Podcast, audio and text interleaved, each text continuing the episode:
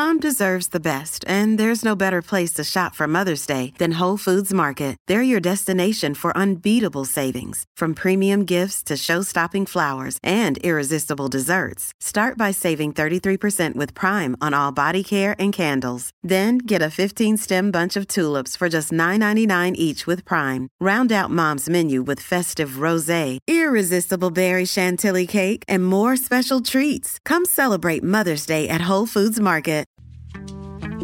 Jokic behind his back. What a take by Jokic.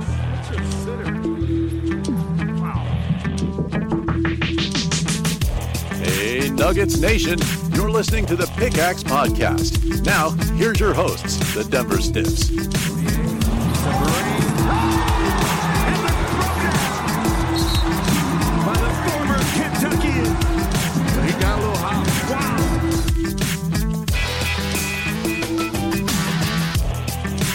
Welcome in, ladies and gentlemen, to the Pickaxe Podcast. I am Zach Mikash with DenverStiffs.com.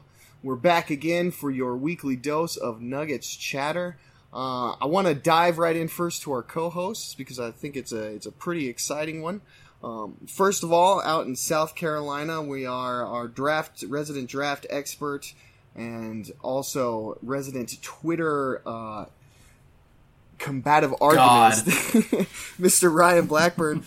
There you go. What's Twitter up, Ryan? God, baby. Twitter God. How's it going, guys? I'm I'm excited to be here, and everybody, if you ha- if you don't know what that's about, it's the top uh, top players at their position lists that I've been releasing.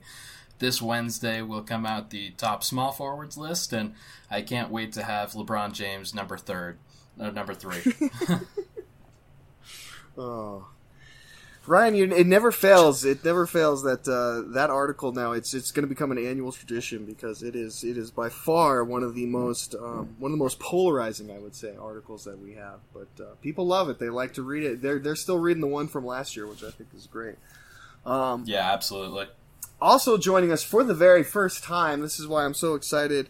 We have Mr. Jeremy Poley all the way out in uh, in Philadelphia. Jeremy is joining us at Denver Stiffs as our new social media coordinator, uh, Twitter god as well, I guess you will say for the Denver Stiffs account. Um, Jeremy, what's going on, man? Um, let's see. Eating a lot of cheesesteaks. That is the best best thing that we have going for us out here. Um, Very nice. But uh, yeah, I it I spent a few years. we Just moved out here a month ago. Um, a few years actually, like right smack dab between um, the Nugget Stadium, the Pepsi Center, and Rocky Stadium. And now all of a sudden, I'm out in Philadelphia, and I'm finally able to talk some real basketball with some people. So. eh, here we go, and I mean you guys, by the way, not Oh, uh, good. not Oh, the there. locals. Appreciate that. Yeah, we don't, we don't want to be compared with the Philly fans. Actually, that, uh, the- but that's not fair. Philly fans are uh, they're very They've trusted the they're- process hard, They're, man. they're passionate. They're passionate. That's the way I was going to put it. That is Oh. true. So, Jeremy, did you uh, you uh, you grew up in Colorado? Um, for the most part, I moved from San Francisco to Colorado when I was 13, 14, started high school. Um, Nice. and now I'm like pushing 70, 80, it feels like. Um, but yeah, spent a lot of time. Basically, so I jumped on the Nuggets bandwagon, I hate to say, when they drafted Melo. All of a sudden, the Nuggets were interesting to me. I mean, Golden State wasn't doing a whole lot at that point. I was still pining for Chris Mullin and Tim Hardaway. Yep. Um, but so I just totally went full in on it. Uh, it was exciting. Um, I got to kind of see a little bit of what he did at Syracuse, and so it was awesome that they got him. Um, and all my friends were getting into it. So I mean, at this point, you know, putting in about 20 years, um, well, I guess 15 of being a Nuggets fan or so. Um, but yeah, so now it's through thick and thin, and obviously there's been a lot of thin lately. But um, just diehard, diehard Niners fan and diehard Nuggets fan. There you go. There you go. That's a, that's a fair balance, I guess. Niners. Lot, lot of thin lately, then. yeah, oh my goodness. Oh man, heart attacks left and right. It's ridiculous. Oh, that is that is true, man. The Niners. But hey, you got to you got to live through the glory years of the '90s, so um, Absolutely. so you got that going for you. Well, that's you know that's fair. I was thinking about this the other day. I was wondering. I was like, how many um, pre Melo uh, people on staff do we still have? Because obviously our uh, Jeff Morton, he's now writing over at 5280. And I was thinking to myself, I was like, well, we got me. Um, I think Mr. A- I mean, Adam Mares would probably be in that group. And then, and then after that, I'm not, I'm not necessarily sure we have anyone. So it's okay. You're gonna fit. You're gonna fit right in. is what, is what I'm I was barely born before Melo was drafted, so exactly. Well, that's it. Because yeah, we've got uh, there's like uh, there's this weird separation of uh, maybe like half the staff is people in their 30s and the rest of them is all in their 20s, and so there's that kind of that's where you see that dividing line because most of you guys like like you Ryan are. Uh, you probably weren't even you weren't even around to remember the the Dikembe Mutombo and LaPhonso Ellis days. Poor excuse. nope, that was before I was born. That's right. Learn your history, excuse. children. Ah. Actually, growing up in the Bay, I was a huge Dikembe Mutombo fan. When I played for my middle school, I had number 55 on my jersey, and I was the Nice. shortest kid on the team. So, Oh, very cool. I like it. That's that's so ironic. All right, all right. No, yeah, we know it's in his blood, so that's that's the key. We'll so yeah, we're. Um, so Jeremy, just just real quickly, I guess, tell us a little bit about what you're going to do for for uh, the Denver Stiffs team. yeah. So, um, I I would regularly read it. Um, I have a small group of friends in particular that we have a text group always going on about the Nuggets almost daily, and so we're always reading Denver Stiffs articles. And so one day I went on and just saw there was uh, uh, an app an application there for um, they need some social media help, and that um, falls in line with what I've been doing for several years now. Um, kind of just internet marketing, SEO stuff. Um, so I thought, hey, I, I waste enough time on this website during my day that I'm supposed to be working. What if I actually turn that waste into real working? And so um, looked at what, what you guys were kind of looking for, and it really looked like everything synced up well. So um, really just kind of hoping to make the different social mediums, which kind of everybody has their own favorite, whether it's Facebook or Instagram or Twitter. Um, it, it just reaches out to different types of people, and so just by strengthening those channels out, um, you guys already have such incredible content, um, whether it's just the good statistics or good writing or interesting perspectives. That's all going on in Denver Stiffs and has been, and so I'm really excited to be able to just uh, kind of amplify the channels of how that content gets out.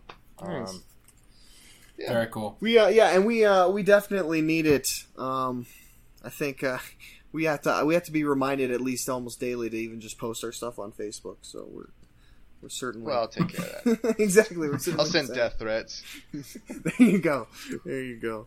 We're gonna get we're gonna get handwritten notes in blood sent to our office. No. But and I also thought what was interesting what you said there is yes we all we all pretty I think uh, kind of just joined the uh, the Denver Stiffs team that way. We're like, well, we're just kind of wasting all our time on this side anyways. We might as well. Right. It's, it's really how we just recruit. You know, we we're like, who's wasting the most time on our website Yeah. right now? Let's let's bring that person around. All right. Well, we have uh, we'll we'll uh, we'll get into the show. Well, I'm really kind of a it's kind of a funny, interesting, interesting week. Like I we I didn't know what the heck we were going to talk about for a, for a large portion of this week, uh, and then we get the we get the bombshell from Kyrie Irving. So I, I want to thank him for providing us with something to talk about here in the late late parts of, parts of July. So of course he he wants to supposedly he wants out of Cleveland. Um, we're definitely going to talk about that. There's there's been some some rumors that the Nuggets would be interested, whether it's legitimate rumor or just you know common sense. We can talk about that. Uh, the Nuggets did sign two guys. They signed Monte Morris and they signed Torrey Craig, kind of the two of the stars of the summer league. Those guys are both on two way contracts, so we'll talk about them. Um, I want to get into a little bit about Emmanuel Mudiay as well. I don't think we've spent enough time talking about him and his his role with the team. Uh, it seems, I mean, every day that goes by, it seems more and more evident that he will probably be on the roster for next season. So I want to talk about that. And then finally, we wanted to talk about jerseys last week, and we just really kind of ran out of time. So of course, we'll put it we'll put it as the last segment again and see if we can get to it. But I really do want to talk about the the Denver Nuggets jerseys because we had an interesting Instagram post from Juancho Hernangomez that that kind of feeds feeds the speculation um, about maybe the Nuggets doing something a little bit different. Plus, Nike came out with brand new jerseys as well. So we'll talk about those guys are killing. They're killing us, man. it's it's these tidbits, these small little breadcrumbs, and we're trying to follow the trail, and it's killer. They need these new jerseys. They are they are the masters of suspense. They are next signing up to do a Game of Thrones um, episode, is what I hear. so, um, all right, uh, without without any more delay or bad jokes, we'll uh, we'll let's get right into the actual meat of the conversation, which is for me this week. We got to talk about Kyrie Irving because he drops this bombshell that apparently he wants out of Cleveland. He wants a he wants a bigger role. You know, he wants that. However you want to describe it, he wants to be the man. Tired of being LeBron's shadow, whatever. Um, obviously, a lot of that is is embellishing on what what actually has been reported, but it is it is you know that he is assumed that he wants out of Cleveland and that Cleveland is going to go try and get him a trade. Ryan, let me ask you first: Is this something the Nuggets should be pursuing? I think it's something that they should definitely make a call about. They should try and be gathering as much information on what the price range is, what they're what the Cleveland Cavaliers are expecting because if they're expecting a whole bunch of young players and, and prospects and picks and then that that gets a little bit dicey because of what Denver is trying to build and how slowly they're trying to build. However, if they're trying to gain, uh, trying to go for a championship again, then they may not want guys like Jamal Murray or Gary. Uh, they would want Gary Harris. Don't get me wrong, but they might instead want guys who can contribute now in, in Wilson Chandler and Kenneth Faried and and veterans, maybe Will Barton even. Right. Guys like that who could be contributors to a championship this year with LeBron James and Kevin Love. So I think there's an important distinction there that the Nuggets need to figure out with these trade talks, and if they find the right deal, then I would definitely be willing to pursue it. Jeremy, what about you? Would you uh, would you want the Nuggets to go after Kyrie Irving? Yeah, I I I'm gonna say I would be pretty aggressive about it, um, and I'm gonna give two different ways that I think they could be. Um, but one to start off with is the idea of being competitive now, which is obviously the worst question in the world because of the reputation or at least the the title that the Warriors have made for themselves in the West. Well, you know they can't be beaten, so why compete now? Um, but I mean, at the same time, so we just scored Paul Millsap, who is an incredible player and maybe the greatest fit for a hole in a team in, in the history of teams that we had here. and and um, so there's a, an opportunity here that's not going to last forever because Paul Millsap is a little bit older at this point. Um, we're not going to be a team that I think is competing heavily, say three years from now, which is the window that a lot of Nuggets fans were thinking with Right. Paul Millsap in the starting lineup. I, d- I don't see that happening. Um, three or four years down the line, he's he's going to be quite a bit older. It, it's gonna it would be an odd situation. Um, so, I mean, the idea of having Kyrie Irving, a guy who has been in the championship for the past three years in a row, would be, um, you know, really interesting to see happen. Could we possibly do something now? I think our offense is a style that gives the Warriors all sorts of problems. So I don't think it's necessarily that we'd be throwing our hat in with all the other teams trying to just climb this mountain that is the Warriors. I do honestly think that that we're uh, a, a problem for them when we play them. Um, we've seen some odd victories over them in the past few years where nobody saw us beating them. So Yeah. um, that's that, that's one thing that I think we're saying. The other is maybe not even necessarily going after Kyrie, but a lot of these trades seem to want to include some other teams to get other chips Right. moved. And as we know, we've got a lot of chips that can and should be moved right now. So maybe we don't even score Kyrie, but if Connolly's on the phone with these guys and makes himself available, you know, maybe we are able to move, move a few pieces and and get ourselves in a better position for this upcoming season. Right, exactly. I think that's the, the the really good point you make there is about maybe we're a team to facilitate because um, the Nuggets the, they've already had talks with Cleveland. We already know about facilitating a trade. That was for Paul George. So there there's and there was a rumor that Kenneth Faried was one of the guys who might be going to Cleveland. So you know that maybe that's something Cleveland wants. Uh, maybe that's something they think they can put next to LeBron James.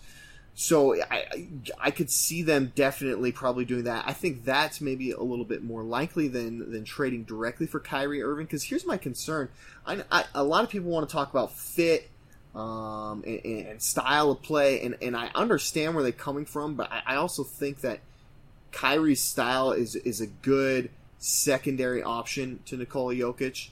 But there, I think, in lies the problem with his attitude. Because from what we're hearing, you know, I mean, this guy wants out of Cleveland, doesn't want to play uh, with LeBron anymore.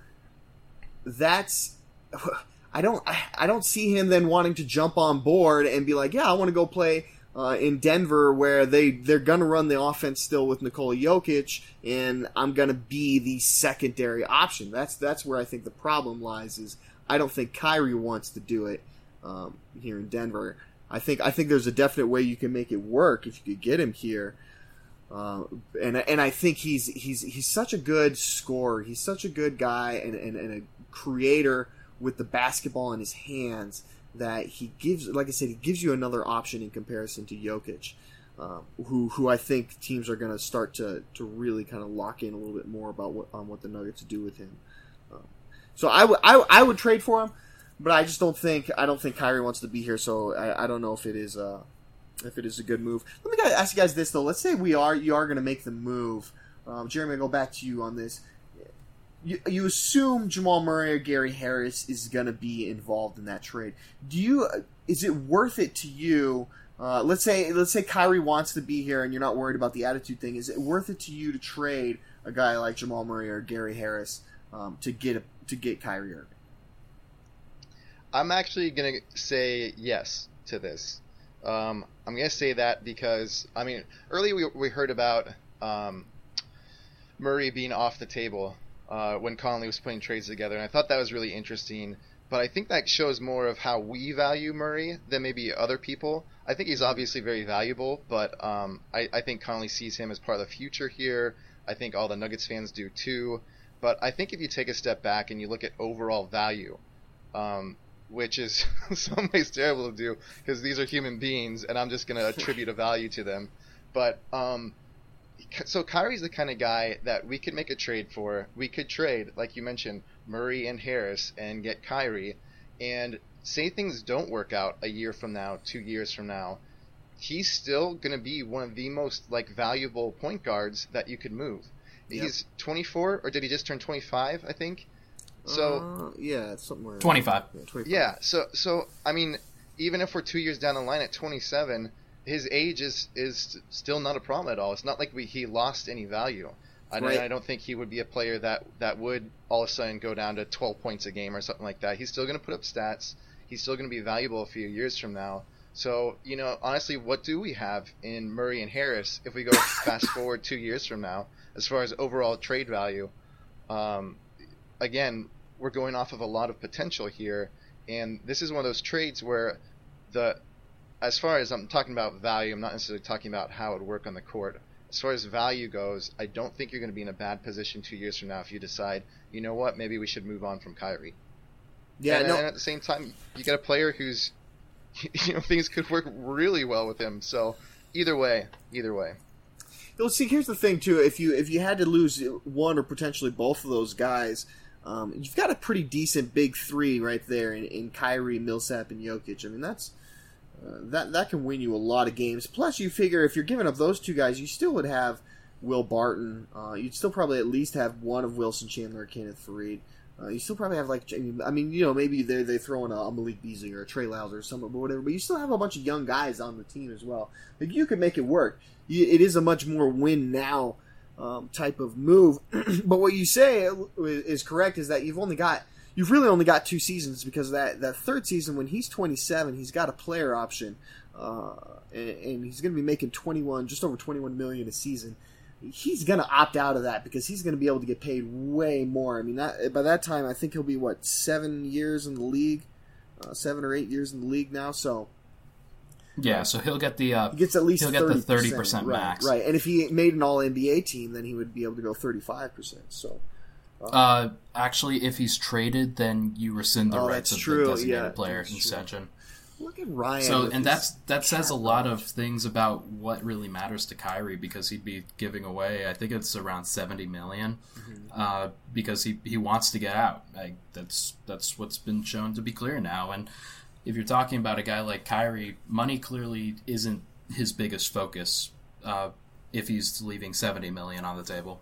Right. I guess he does. He does have a trade kicker. I'm looking at right now. So he will, if he gets traded, he'll bump about about maybe like two million, a million and a half. Well, no, actually, almost three million bucks. Um, uh, if he if he got traded, that would bump his salary up. So he would make a little bit more money. But you're right. I mean, not nearly what he would get uh, if he can get that extra five percent on a on a max extension.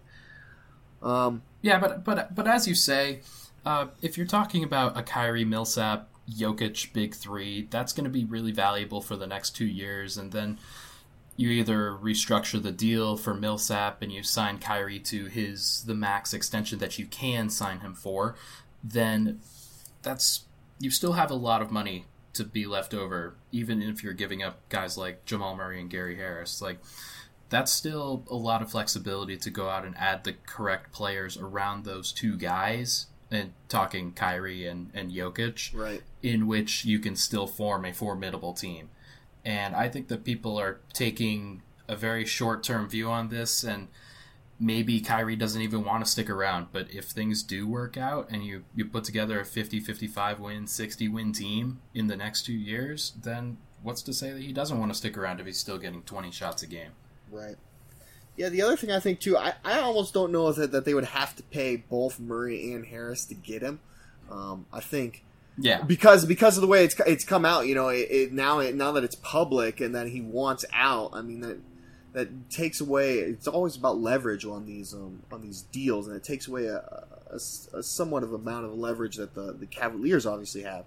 Um, so that I don't think they could get both. And to me, it looked like, man, if you could keep Gary Harris, so even if you had to give up Jamal Murray, which I think the Nuggets clearly value as the higher prospect, that's why they they Gary Harris's name has come up in trade rumors. Jamal Murray's has not. Um, even though if you had to give up Jamal Murray to get Kyrie Irving, you think about it, if you can you accept that Kyrie Irving's not a good defender and you accept that Nikola Jokic is not a good defender, but if you can put if you can also keep Wilson Chandler, I guess, in this deal, but if you can have Paul Millsap, Wilson Chandler, and Gary Harris as that the around Jokic and Kyrie Irving, I think you can actually still be a fairly good um, defensive team. We know Paul Millsap what he can do on defense, and you expect him to hopefully lead guys like Chandler and Harris and get them. Well, they have the tools to be great defenders. They're not necessarily great defenders right now. Um, I think even even it. Kyrie for that matter. Like That's true, he- too. I mean, he's not Kyrie because I mean we're talking about uh, with Kyrie. He he clearly wants to be the guy, right. and that's fine. But if you're going to be the guy, you have to lead by example on both ends, and so you're going to have to start stepping up your game if you want to be taken seriously in this league on the defensive end. Because right now he's a defensive sieve. So you start focusing and you start giving a little bit more responsibility to Jokic on the offensive end, and he can create offense for you. And you still finish those possessions with shot attempts, but like, what's the difference between if you're getting it on a dribble handoff or a cut, or if you're getting it off of a pick and roll or an isolation? Like, that's I, I just think there's so many great dynamics for a team that fields that starting five, and I think it's very underrated by many of the Def- Denver Stiffs commenters that we've talked to so far. Uh, that's a 55 win team.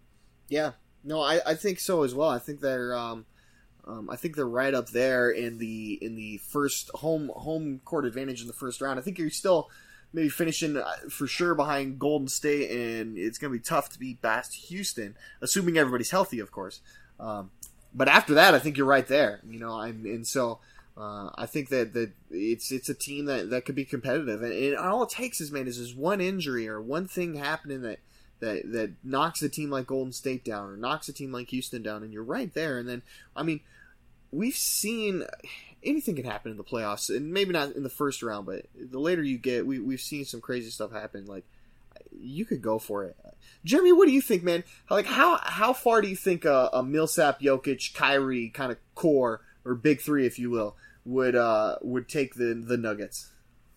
Yeah, I, I just totally agree with you. Um, I think those first two teams have really kind of carved out their spot, Golden State and Houston.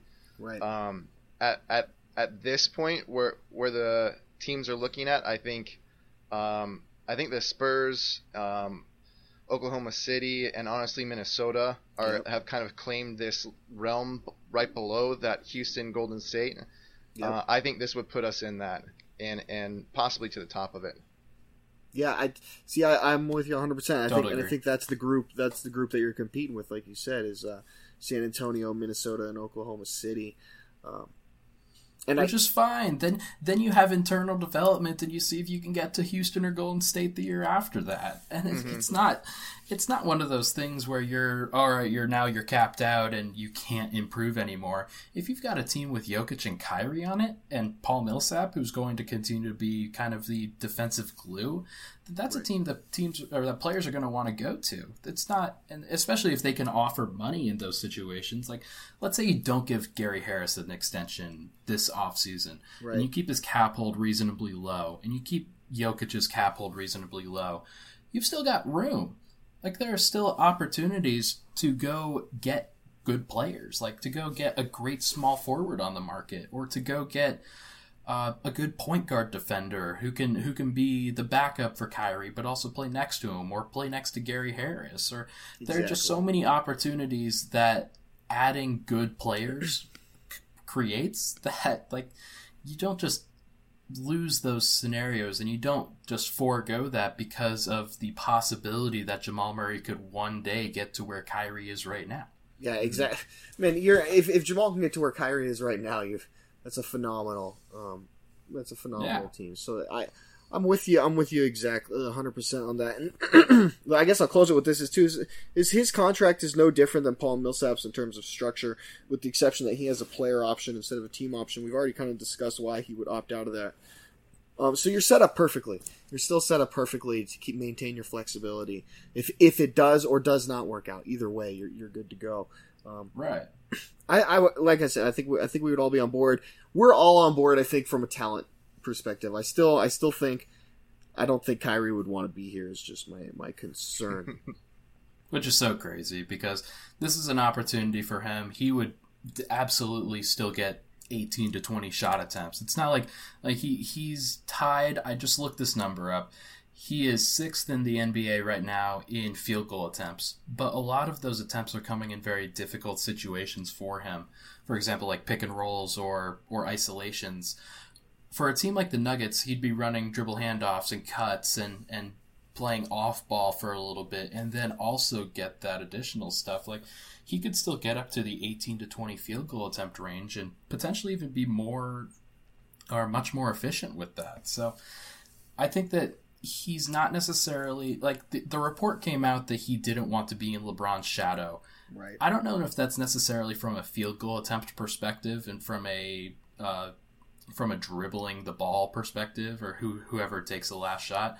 I think there's a lot of decision making things in the front office and and what LeBron says goes that Kyrie has really taken offense to because the the front office. I mean, if choosing between one opinion or the other, Kyrie's or LeBron's, I mean, whose are you going to take? Yeah. Like Kyrie is definitely in a situation where he wants to have some input on what a team wants to do, and I think that that's fine. That the Nuggets could certainly give that power to him.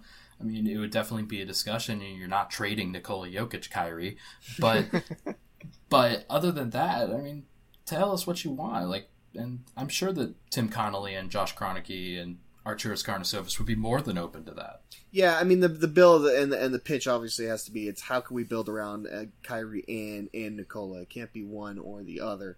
Um, I don't know. I just don't. It's just hard to see too because I mean I know you know Nikola's got no no problem being the being the secondary guy, but um, I just don't think he should be. I guess is the, is the the point I'm making. I, I like and that's fine. I, t- I totally agree with you there. It's Right. it's really hard to say, hey, Nikola Jokic needs to be the facilitator and creator, and also say, okay, Kyrie needs to be the finisher and the scorer, because sometimes it's not always going to work out, and there are going to be games where Kyrie would be pretty unhappy with how many touches he got. Right. Right. All right. Well, I'll tell you what. Let's. let's I want to. I want to quickly pivot um, before we get to the break. But because because I want to get to one more thing before we get there. We went pretty long on the Kyrie stuff, which is fine because I thought, like I said, that's the be- best story of the week.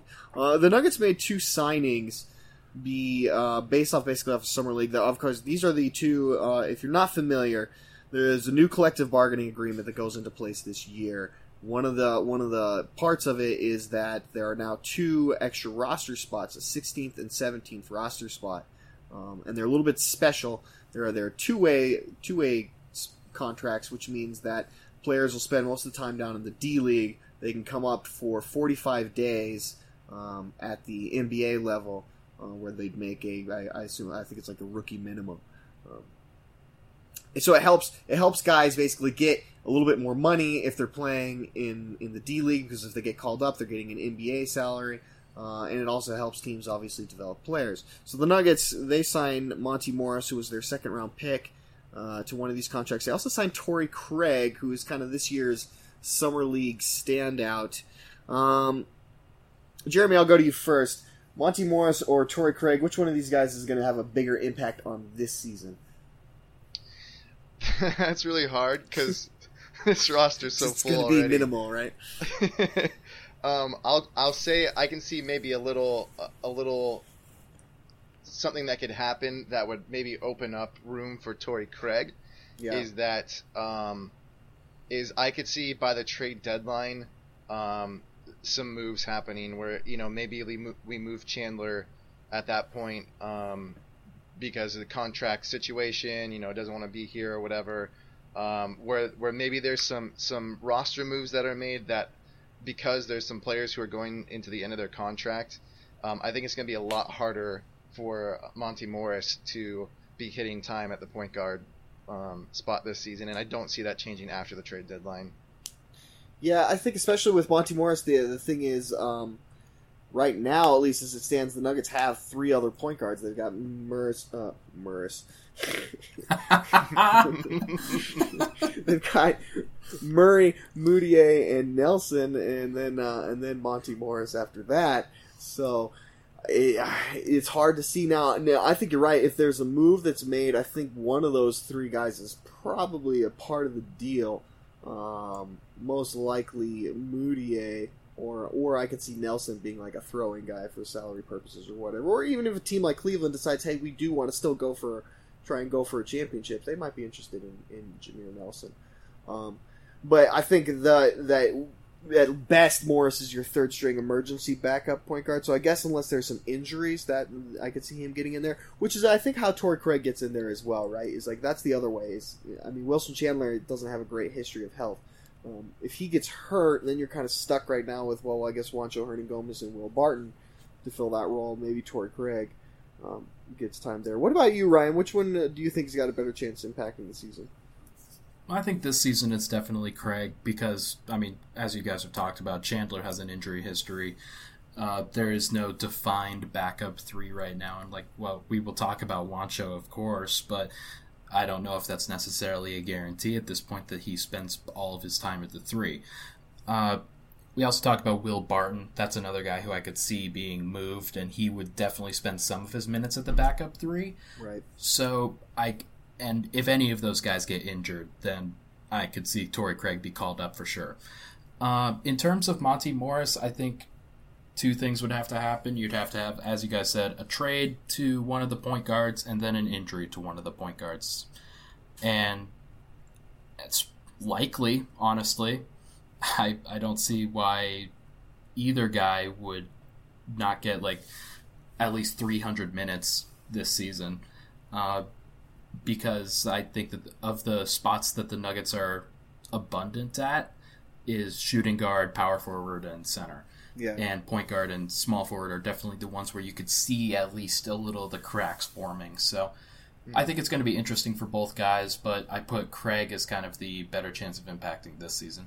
And I think so. I think all of us, um, or at least well, I, don't know. I guess I'm just guessing you guys are going to agree with me that though, if you're thinking of like long term, uh, you're probably thinking Monte Morris is is, is the more long term guy because well he's younger, um, I'd agree with you. but he also right is he also seems to fit like a role of like well Jameer Nelson's obviously not a long term solution for backup point guard.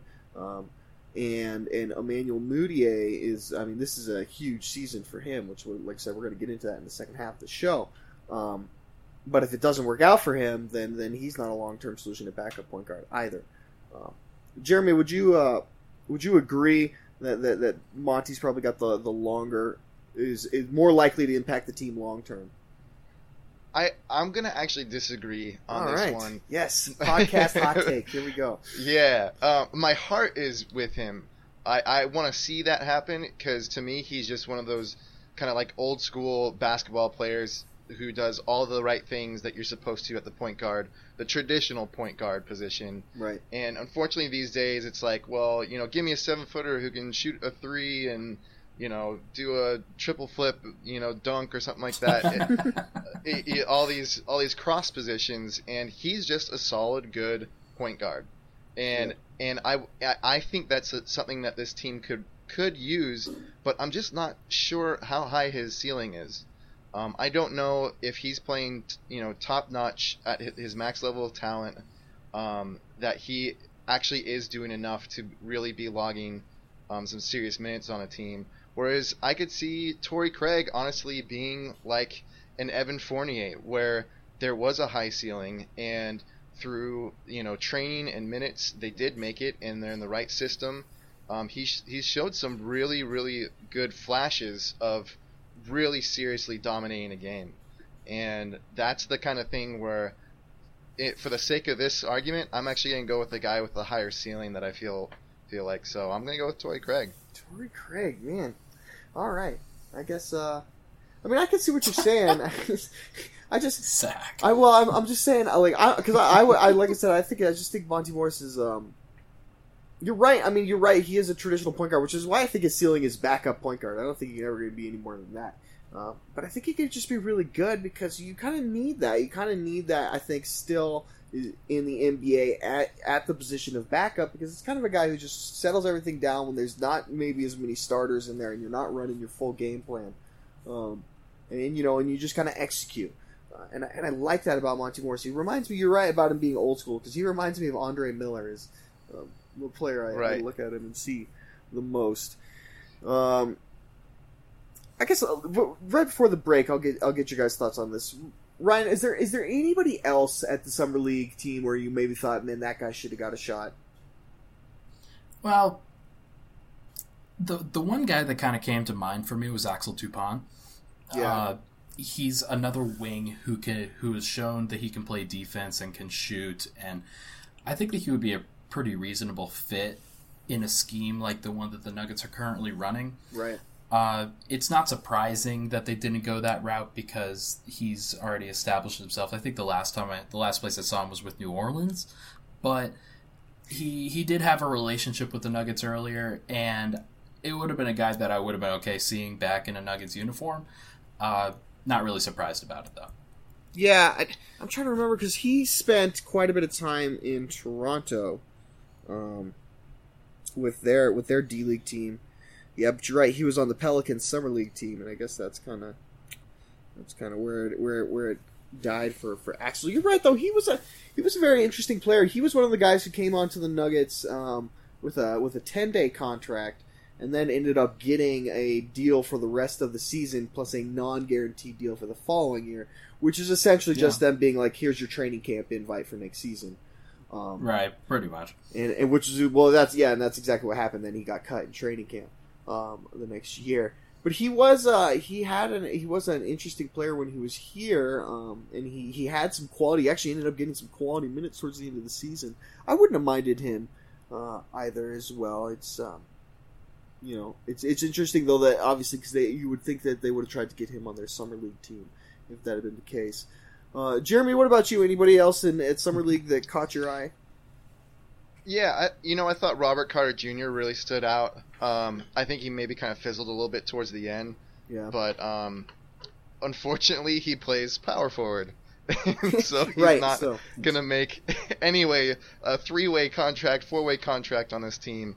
Um, so, you know, and then I'm also just gonna throw in uh, Henry Sims. I'm a Georgetown fan, and the guy actually did pretty well. They cut his minutes out of nowhere. I don't know why he seemed to be playing pretty well, but you know, at this point he's 27, and you know, I don't know what's going to happen there, but you know, Yeah, Yeah, I, they're just trying to get they're trying to get a lot of different guys minutes during the summer league team, and I do agree that I thought he played reasonably well. I I think that his defense left a little bit to be desired, but saw some good mid range touch from him and some good offensive rebounding. Mm-hmm. moves Yeah. the ball really well too for big guy. Yeah, yeah, for sure. I liked I like both of those guys. Um, th- Robert Carter Jr. especially reminds me is like man, if they had an actual full on D League affiliate of their own, like that'd be a guy. There would be a guy that you could uh, you would definitely want on that team. But Let's go to the weekly uh, the weekly claims and uh, and calls for the D League roster on the Denver Nuggets. yeah, exactly, we got to get it in. We're gonna do it every week until we get one. Um, I, uh, I I guess the only other guy I, guys I was thinking of, and I didn't think they deserved the contract, but it was was interesting. Uh, obviously, it was Radicevic. Tyler Lydon? Well, well, Tyler Lydon, he has a contract. I'm, I'm joking. We're stuck with him either way. Um, uh, no, I was going to say the uh, Radicevic and uh, Peter Cornelie, those two guys. Uh, Radicevic, uh, he's the one that kind of really stinks because I thought he thought he had a good, a decent year last season over at. Uh, I mean, he played in uh, Liga ACB, which is the toughest, uh, or one of the toughest European leagues. He ended up taking over the starting position there with. Uh, with Real Betis, who I don't think is a great one of the best teams over there, but still fairly good. Uh, and, and then he, but he, and he looked, he had flashed, he had some moments there in summer league, but he just didn't really put it together enough. Uh, he's 23 years old, so it's going to be at this point, uh, it, it gets a lot less likely. So it was kind of tough seeing him not get there, but otherwise, I think they made the right choice. I'm, I'm, I'm with um, I'm with you, you guys on that. So, tell you what, we will go ahead. We will take a break, and then we, when we come back, we're gonna get into Emmanuel Mudiay, and then we're gonna we're gonna try and talk about jerseys because everybody loves talking about talking about jersey changes, and and there there seems to be a little bit more smoke this time around. So, we'll we'll talk about it. Um, all right, so we'll be right back.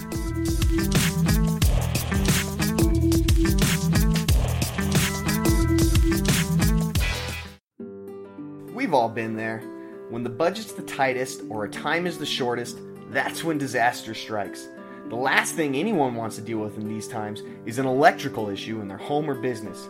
Maybe your light suddenly won't turn on, or maybe a home inspector wants that electrical service changed before you can close out on a property you're selling. Heck, maybe it's not even an emergency at all and you're just looking to finish out your basement or get some power ran to that new AC unit. Whatever your need may be, give Sun Electrical a call. They're a family owned and operated business that serves the front range, and you can be assured that you'll not only get the highest quality service, but you'll also get the most affordable price as well. Mike, the owner of Sun Electrical, will come to your home or business personally to evaluate your situation and provide a free estimate. And he stands by the work Sun performs as a fully licensed and insured electrical contractor. So give him a call 719 659 6888. Don't be fooled by the phone number, as they'll serve the entire Front Range from Colorado Springs to Fort Collins and everywhere in between. That's 719 659 6888.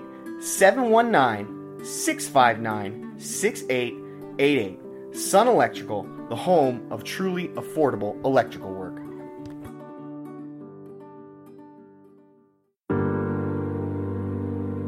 If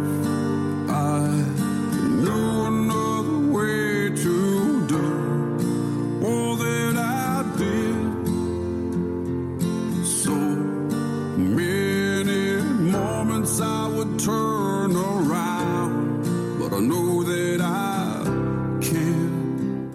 Hey everybody, it's Zach from Denver Stiffs here. I want to tell you about one of my favorite artists from right here in Denver, Colorado, and that's Porter Lori.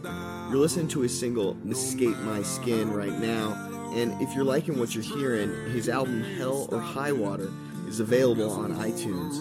Also, you can check out his website, porterlori.format.com. That's P O R T E R L O R I dot format.com. Give him a listen.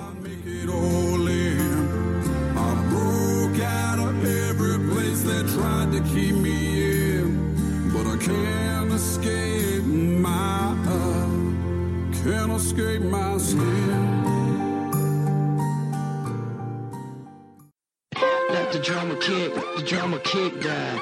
Let the drama kick, let the drama kick die. Let the drama kick, let the drama kick die. Let the drama kick, let the drama kick die. Let the drama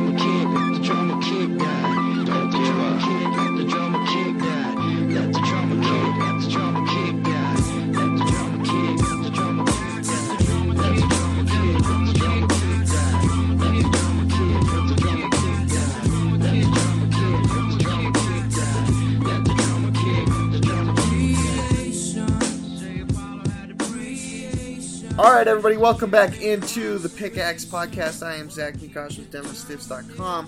We are kicking right through this podcast. We spent the first half talking about um, Kyrie Irving pretty much the whole time. We got into a little bit about the, the Summer League and the, the two guys that they're bringing in on the two way contracts. Uh, I'm joined today with uh, with Ryan Blackburn down there in in South Carolina. Uh, also, Jeremy Poley, our newest newest member of the Denver Stiffs, our new social media coordinator. So we are going to get right back into it. I want to talk to you guys about Emmanuel Mudiay because I don't think we've given him enough talk over over the summer. We've we've gone into a lot about Nikola Jokic. We've gone into a lot about Jamal Murray. We've talked a ton about Gary Harris because he's been one of these guys getting thrown around in these superstar trade rumors. Um, Emmanuel Mudiay is a guy who's been throwing around a lot of trade trade talk too. He was, of course, there was some talk at the draft about a deal, uh, Mudiay in the 13th pick to Phoenix for Eric Bledsoe. That did not see fruition. Um, Dang it.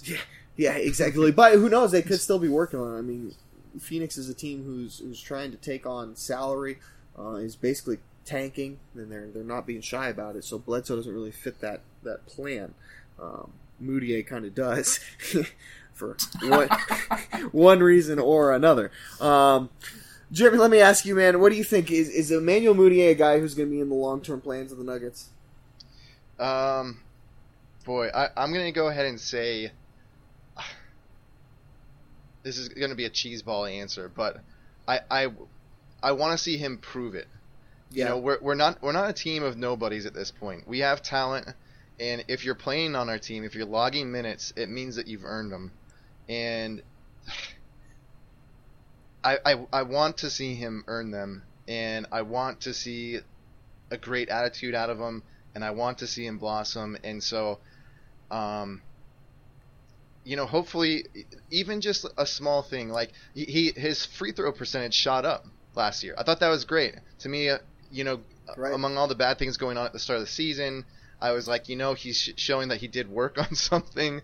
Uh, okay, um, you know, now can the turnovers go down? Can his three point shot go up? Can um, you know his cutting start working out better? Uh, You know, it ca defense actually. I think at this point, I would be most interested in seeing with a guy being what six Yes. six five. Like Six five, yeah. that was one of the the things when he got drafted that they thought he could really grow into being a great defender. Um, you know, like I, I think the we're talking about a guy who, um, you there's nobody else at his age who's a superstar.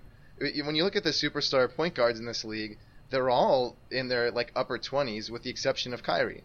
Uh, Right. to go back to that, you know, we're talking about Kris Dunn is 22, Tyler Johnson, if he counts combo guard, 24, Elfrid Payton, uh, D'Angelo, who was drafted, you know, like almost right next to him, um, Mhm. Him. Schroeder, yeah, right, yeah. Um, the, these are the names of that age group, and I think, I think he's getting unfairly criticized for not being a superstar, and I think he deserves the room to try and grow. But Right. whether or not that's with us, I don't know. And his attitude would mean the biggest thing to me on whether or not we, we try and force it and make it happen. Yeah, you know, one of the things I've always liked, I've always um, particularly liked about Emmanuel is, is anytime I get to talk to him, he's very open uh, in interviews. He's always willing to interview, win or loss, uh, and and he doesn't he doesn't ever shy away. Uh, from saying, from acknowledging that, that he and the, and the team have to get better at what they're at what they're doing. The, you know, the issue, of course, though, is is that that what for whatever reason we don't see it. So, so I think in, in that sense, like you're right. We we, we kind of this year, it's like it's almost like a prove it year for him. Granted, he's still got one more year on his contract before there's his option comes up, but um, he they they need to know if he can play at the in the NBA is essentially what it comes down to. They they put an unfair amount of pressure on him right out of uh, right out of Mhm. out of the draft. You can't even you didn't even go to college, uh, which I think also is a is a big key uh, to remember with Emmanuel Mudiay and remember why he might develop a little bit slower. Um, but this season, it's like okay, we now now you've had two years at the NBA level where you've played a lot of basketball. I mean, for for for the most part, Emmanuel's been healthy. He's got to Mhm. show now that he's he's learned something and that he's that he's ready to be um, a positive on the court. He doesn't have to be a superstar. We don't need him to be the face of the franchise. Uh, far from it. We don't even need him to be a starter. But he's got to be able, if he wants to be on this team long term, he's essentially got to be able to show, hey, I can be part of a three guard rotation with Jamal Murray and Gary Harris, and I can be expected to take 25 minutes a game and be productive and not be a, a overall negative or a, a less than repla- replacement value player um, on that court. Ryan, what Ryan, what about you, man? Um, you think i if let's put it this way, if he's going to be in the long term plans of the Nuggets, what do you think he's got to improve on the most um, to make that happen?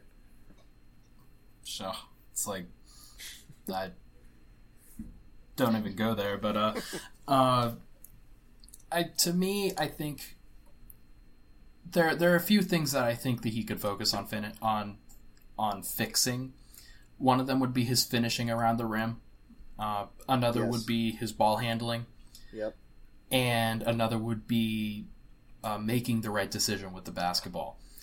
Uh, and those are those are three kind of big things. And then I would guess the fourth one would be conditioning, and it looks like he's working on that. If you if we've seen the pictures, I mean, Muscle Watch 2017, but Exactly. uh, he looks he looks more trim. He looks he looks much more cut and a little bit skinnier than Yeah. he did before, and I think that'll really help him uh, physically this year.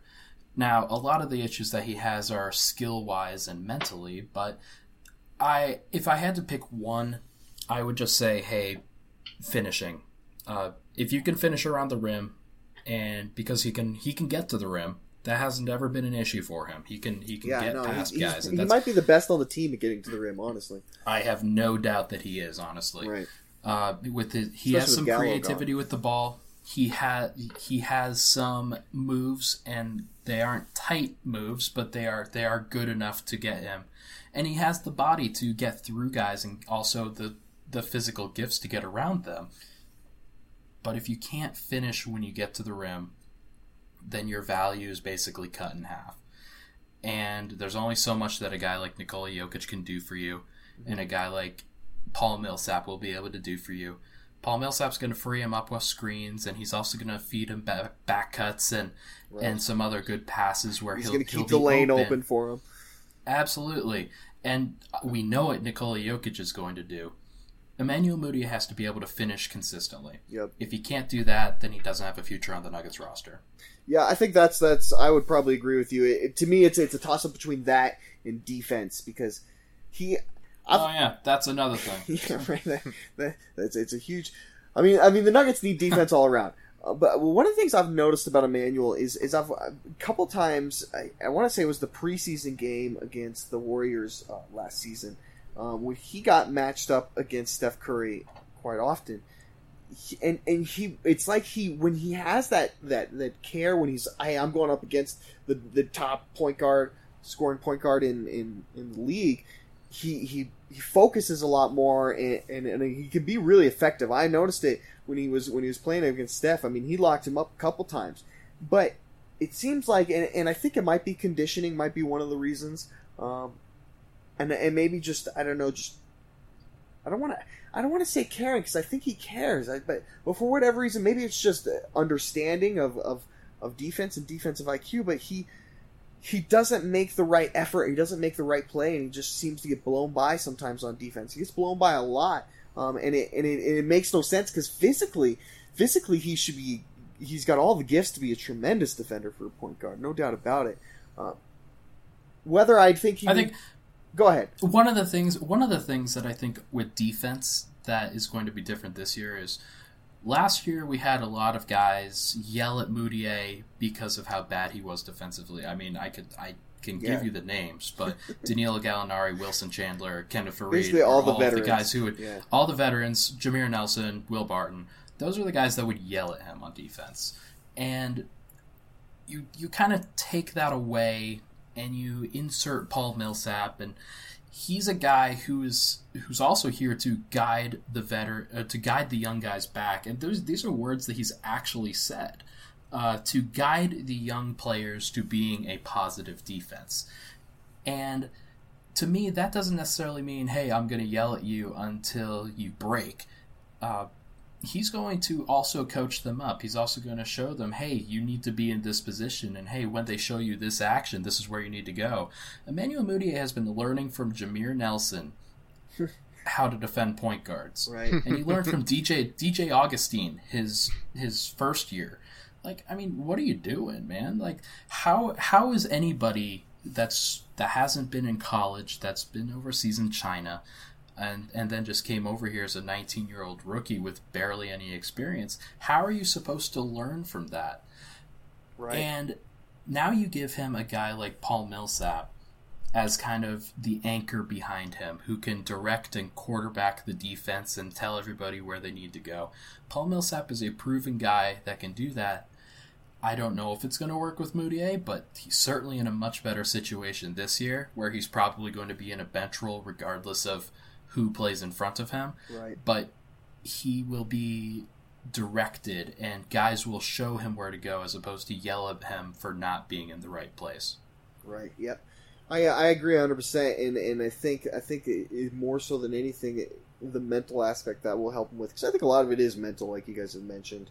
He's For um, sure. yeah he's he's I mean he's got the, all the physical physical tools. Tell you what, I'm gonna shift it. I'm gonna shift it right now because I want to. um I wanted to, like I said, I wanted to get to the jersey talk because we got it. We missed out on it last last week, and I think it's one of the most fun things to talk about. So we had another another like little tidbit get thrown out there. Um, Juancho Hernangomez on his Instagram account posts uh, uh, posts a, a picture of two sneakers and a Juancho Hernangomez Denver Nuggets rainbow skyline white jersey.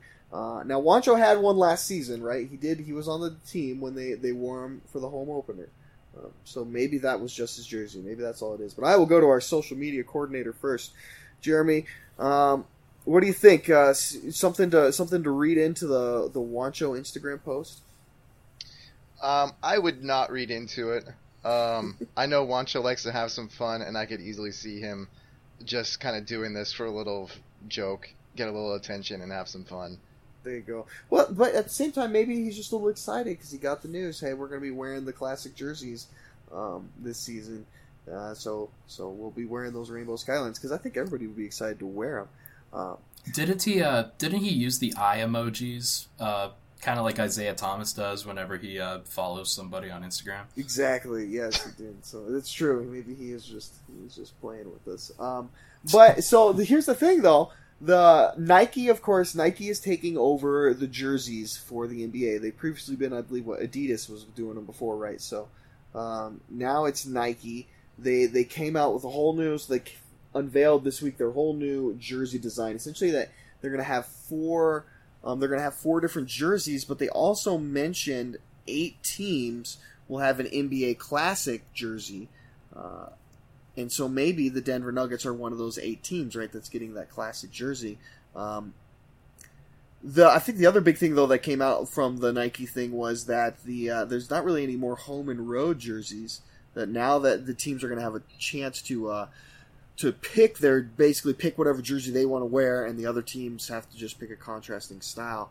Um, Ryan, do you like that move? Do you like the no more home and road?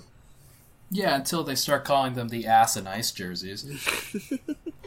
uh, they're they're actually called the the association and the icon jersey for right. instead of home and road.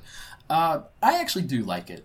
I think that it's going to be really interesting to see different combinations, and I don't want to see the Nuggets wear that white jersey forty times again. Right. Uh, it's it's it's not ugly, but it's not pretty either.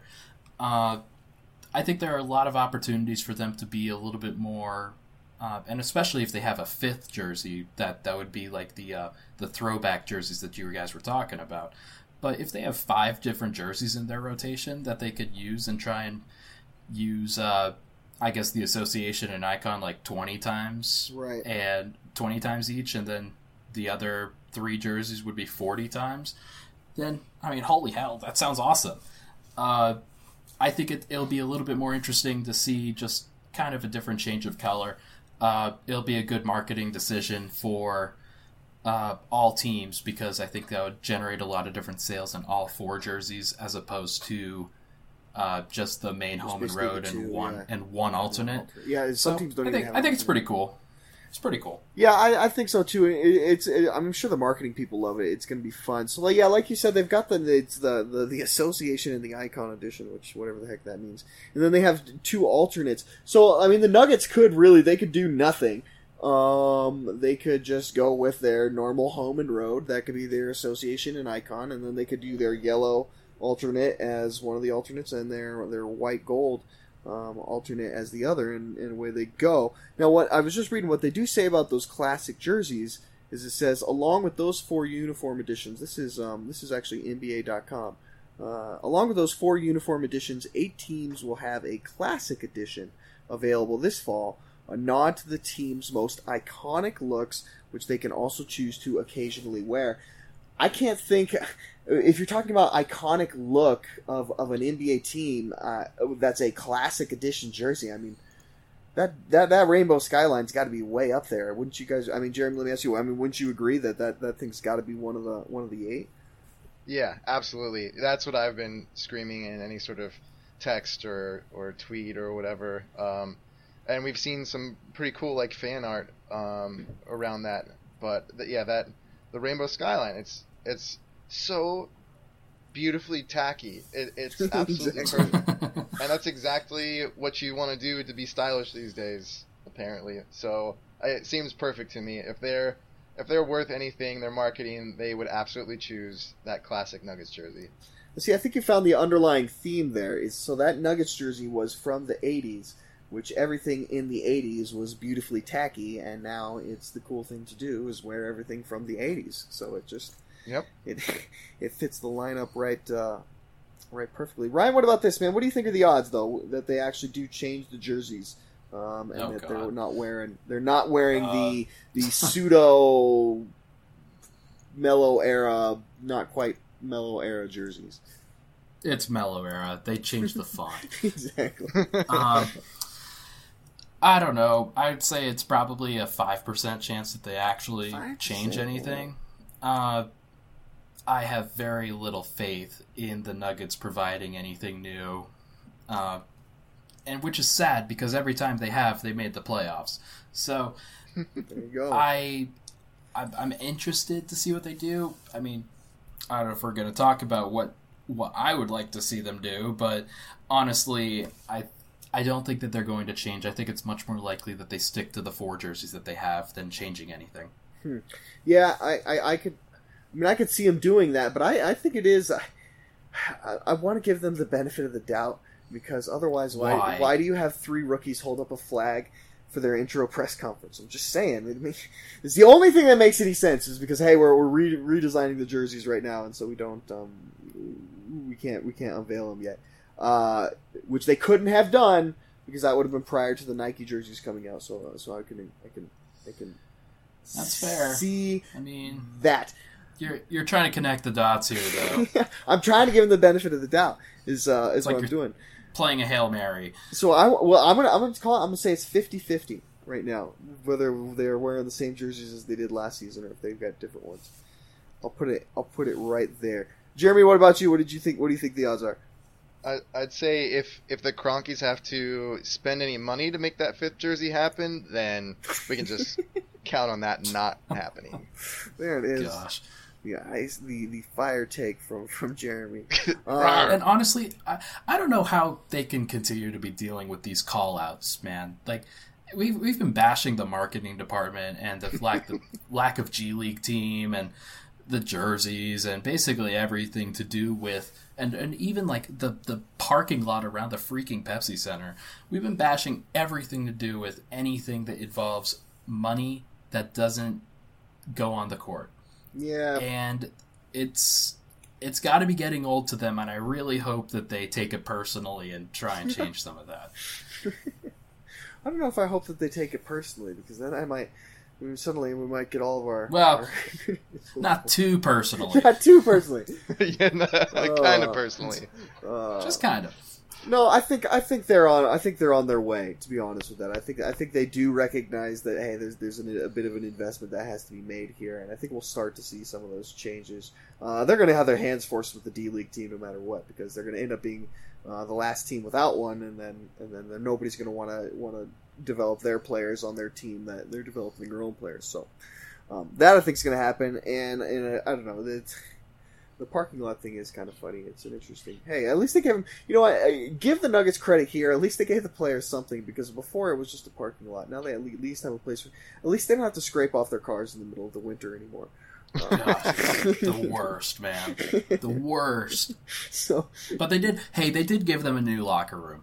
I will say that. Hey, and the locker room is sweet. It is. Uh, it is definitely. Um, it is Yes, it definitely is. Nice. So, um, Ryan, I, I, I will close with this. Sticking with the jerseys. Um, what would you? Because you mentioned you, did- you know, there there are certain things you might want to see. What would that be? What would you want to see them change the jerseys to?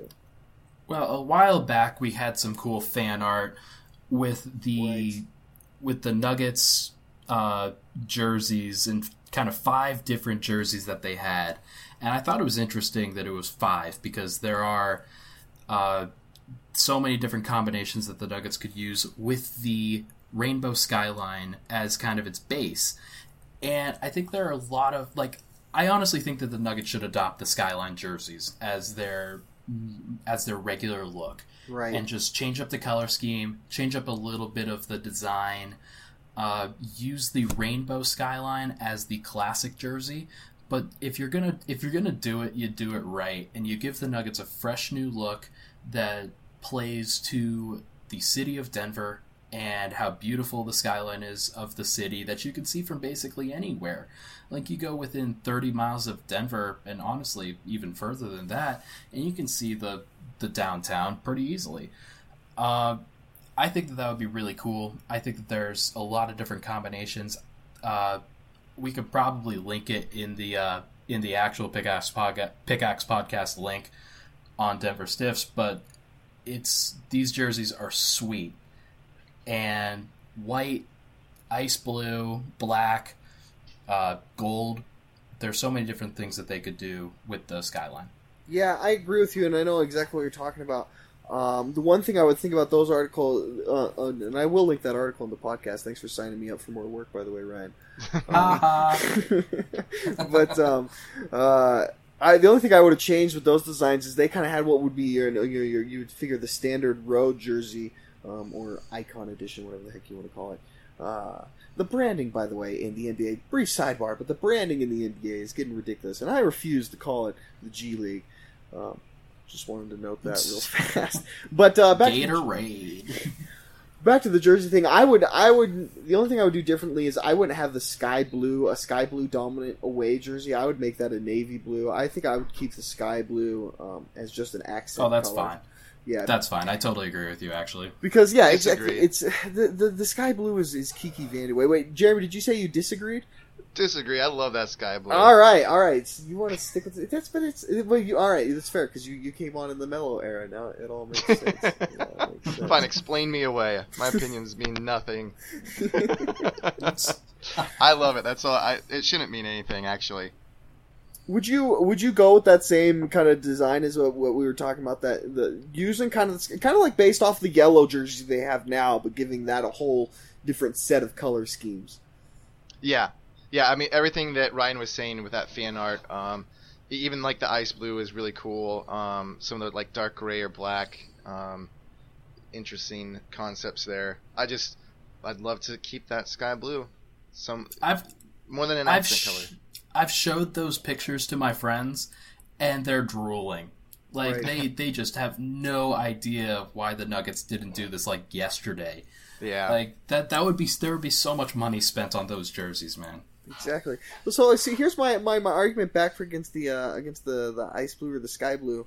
Um, they've got that black jersey as one of the designs uh, that they have, and it uh, you know it's got it's got fairly a fairly good amount of the, the sky blue, but uh, you True. don't you don't feel like it, we just look like we're like UCLA when we're playing in those because I mean that's that was what Kiki was going for there. I think was, was the good old. Bruins I think a, a lot of the a lot of the fans that came before the Melo era, like you and Jeffrey Morton and right. to to a certain extent Adam Mares, uh, they you guys could definitely argue that. For me, I I came on and I really loved the navy blue alternate that they had in the 08 Yeah. or or 2009 2010 season. I thought that that was really cool. They had the gold lettering with the navy blue jersey. Uh, something similar to that, even like that color scheme. I'd love it. Yeah, you know, That's I- a different team entirely. That's a completely different team. I'm sorry. See, I would because I came, man, I came from way like way back to the '90s. Was watching the Nuggets. I would, I would actually even take that skyline design, and I wouldn't mind if they just washed it with the navy and the the wine and the gold. See, Okay, that's that's a little harsh. No burgundy. think- it's hey, it's wine. All right, it's it's a Oh, merlot. stop it. I hate wine. Uh, all right. Well, then, tell you what, that I can't think of a better way to end the show than um, than that right there with with Ryan's hot take on wine. Uh, so we will we will wrap it up. Um, you guys, uh, you guys are always great. Jeremy, actually, this is always your first time, but you were great. Glad having you on the show. We were we were a little nervous. You never know. First run run through. Um, yeah, well, I'm, I'm holding my broken microphone, uh, my headset. I've got the microphone in one side of the the ear receptor in one hand, so I'll try and do a little So improvements funny. around here. he's keeping it low. They did tech. great, man. That's what we. That's what we always do. Now, Jeremy, what is your Twitter handle? Um, Jeremy Poley, J E R E M Y uh, underscore P O L E Y. Now, am I if am I understanding correct? You have like what? How many followers now? Um, like a million, I think. A million. I don't know. I I pay somebody to keep track of it, but uh, I don't know what they're doing. I don't know. I think Don't. uh, if I remember, I believe the number was the number was quite thin. So we're gonna we're gonna try and get everybody should go out and follow Jeremy. Is what I'm trying to get at. Um, he is our newest member of the Denver Stiffs. Um, also, if you are not flat following Ryan Blackburn, he's at Ryan Blackburn nine. Um, the nine is not Dang a comment on where he ranks amongst Ryan Blackburns because we think he's Ha ha. number one. Number one in all your hearts. That's right.